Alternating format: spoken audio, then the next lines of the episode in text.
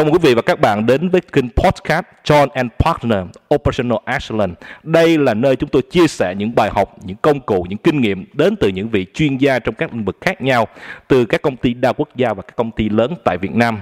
Thông qua việc chia sẻ này, chúng tôi mong muốn mang đến cho quý vị những bài học bổ ích cũng như những góc nhìn mới giúp chúng ta có thể phát huy tốt nhất trong công việc của mình. Đừng quên nhấn nút following và comment bên dưới những thông tin quý vị mong muốn và những chủ đề anh chị muốn lắng nghe.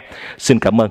À, ngày hôm nay thì uh, sau một loạt cái buổi trò chuyện với uh, anh tiến sĩ Ngô Công Trường thì mình có nhận được một cái uh, câu hỏi cũng rất là hay. Có nghĩa là anh nói là hiện tại trong văn hóa trong doanh nghiệp của anh á là do có một sự sát nhập giữa công ty mới và công ty cũ. Mà công ty mới thì lại là toàn là người trẻ trong khi công ty cũ là thế hệ 6x 7x thì như vậy anh đặt câu hỏi là như vậy về cái trường hợp này hiện tại đó thì có thể là nghe cái lời khuyên từ anh anh Trường hay không? Thì hôm nay Minh cũng uh, xin phép được mời uh, tiến sĩ của công trường là giám đốc chuyên môn của công ty cổ phần tư vấn và dục John Partners đến chia sẻ với chúng ta. Các bạn đợi khoảng một phút nha. Mình đang connect với anh Trường. À, có tín hiệu rồi. Alo anh Trường ơi. Alo. Dạ rồi ok nghe rõ anh Minh ơi. Ôi ôi nhanh quá ha. Mới gọi thấy anh bắt máy liền. Yeah. Dạ. ok anh à, như chia sẻ nãy giờ cũng như là nói nãy giờ thì có một cái vấn đề là khi công ty họ M&A rồi à, có một vấn đề này đặt câu hỏi trong cái group của mình anh hỏi là như vậy khi hai cái thế hệ uh, công ty mới công ty cũ một cái là 6x 7x một cái là 8x 9x ví dụ vậy già và trẻ thì khi mà họ nhập là thành một công ty thì họ có cú sốc về văn hóa. Thì như vậy hôm nay ảnh muốn mình chia sẻ câu chuyện về cái văn hóa doanh nghiệp anh về cái góc nhìn ờ, trước đây hiện tại hoặc là cái gì người già người trẻ trong tổ chức anh thì nó dạ. túm lại là cái văn hóa doanh nghiệp. Dạ. dạ. Dạ rồi xin chào anh Minh và chào quý vị khán giả cái góc nhìn của anh Minh là rất là cơ bản hiện nay đó đó là cái sự à, khác biệt giữa văn hóa doanh nghiệp trước đây và hiện tại và cái này nó gây lên nhiều cú sốc mà mình đi tư vấn mình hay gọi là những cú sốc về văn hóa và chúng ta phải bắt đầu làm quen với nó và chấp nhận dần dần với nó anh Minh ạ. Dạ. À. Yeah. Thì uh, anh nói chữ uh, trước đây và hiện tại thì có một lần mình có nghe anh chia sẻ một lần một cái seminar nào lâu mình không nhớ anh nói về cái uh, trước đây và hiện tại thì mình lấy cái mốc là năm 2010 đúng không anh? Dạ đúng rồi. Dạ ok. Cái số này nó có cái gì đặc biệt không anh? Mình lấy 2010 anh. Cái số này nó rất là đặc biệt trước đây mà đặc biệt là trong thời gian này nó càng đặc biệt nữa. dạ. Tức là cái những năm mà bắt đầu từ cuối số 9 ấy, dạ. là đỉnh cao là cái năm 2009 là cái năm khủng hoảng kinh tế thế giới. Dạ, đúng rồi. Thì như chúng ta đang ở trong thời kỳ năm 2020 mặc dù nó không phải là đuôi chính nhưng mà nó cũng kéo từ 2019 qua. Chúng ta đang đứng trước một cái khủng hoảng kinh tế thế giới từ 2019 qua tới bây giờ là khủng hoảng của corona thì quay về lại năm 2009 á, nó có một cái đỉnh mốc là năm 2010 nó sẽ tạo ra hai thế hệ, những thế hệ về 8x đời giữa trở về trước và thế hệ 8x đời giữa trở về sau. Nên nó tạo hai thế hệ gần như rất là khác biệt trong cái quá trình làm việc, tư duy, nhận thức cũng như lối sống. Nó rất là căn bản. Thành ra đó là lý do vì sao mà năm 2010 á, được Harvard bình chọn là năm bản lề. Và cái năm thay đổi rất nhiều thứ và chúng ta tập phải làm quen với nó. Ồ, oh, vậy mình hiểu dạ. rõ là lần trước anh nói mà tại vì không có tiền hỏi anh đợt này mình hiểu rõ tại sao lấy 2010. Thì trong cái ờ, mình nói về doanh nghiệp, mình nói về văn hóa doanh nghiệp đó thì mình cũng biết ngày trước có một cái đất nước mà người ta rất là là thần tượng là đất nước Nhật Bản. yeah. Dạ. anh là học về Nhật Bản thì anh có chia sẻ một tí về văn hóa Nhật Bản có gì đặc sản của họ mà. Yeah. Nhật Bản thì nó có một cái rất là khác biệt mà chắc là người Việt của mình cảm nhận khác biệt mà người Việt của mình cũng hay được mệnh danh là đất nước Nhật Bản số 2 á thì chắc anh Minh cũng biết là đất, đất nước Nhật Bản là về tài nguyên thiên nhiên rất là hạn chế. Và đất nước là đứng trước rất nhiều khó khăn đặc biệt là về động đất với sóng thần. Bên đó mà động đất sóng thần là như cơm bữa luôn và dưới 10 độ Richter là mọi thứ rất bình thường tại vì họ quen rồi.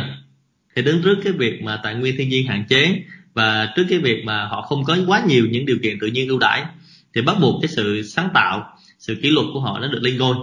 Thành ra cái văn hóa doanh nghiệp của Nhật Bản thì nó có cái điều đặc trưng là rất là kỷ luật và thứ hai là người ta rất là chịu khó và người ta cần cù. Thật ra hồi xưa em ờ, mình nghe là người việt của mình là cần cù, chịu khó. Nhưng nếu các bạn làm việc với người nhật, các bạn sẽ thấy cái mức độ cần cù và chịu khó của họ còn khủng khiếp hơn mình nữa và nếu không có cần cù, chịu khó, không có kỷ luật, thì người ta sẽ quay về lại, người ta sẽ rất khó khăn để thành công trong công việc. Và đây là lý do vì sao mà ngay trong dịch bệnh lần này, Nhật Bản là một trong những quốc gia đối chọi với lại dịch bệnh Covid thành công ở thời điểm này, bằng cái tính cách kỷ luật của họ từ xưa đến nay anh nói chuyện kỷ luật mình biết tại vì mình cũng may mắn là những người sếp mình đời đầu là mình làm với người nhật. Nên mình còn nhớ cái việc mà đi trễ một hai phút là ở nhà luôn á. Kỷ luật rất mức độ đó cái việc mà mình ấn tượng nhất với lại người nhật là lúc mà anh em à, cùng nhau đi à, dự một cái hội thảo toàn cầu ở trung quốc.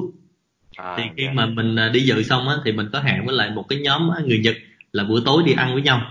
Thì lúc đó buổi tối anh em mới vừa qua thôi thì đi hẹn với nhau thì trong nhóm có một anh người Nhật ảnh không có điện thoại thì hàng 8 giờ xong mình đợi 8 giờ không thấy 9 giờ không thấy, điện thoại cũng không được, mà điện lên điện thoại bài cũng không được. Thì mình nghĩ như vậy thôi, chắc ảnh mệt ảnh ngủ rồi.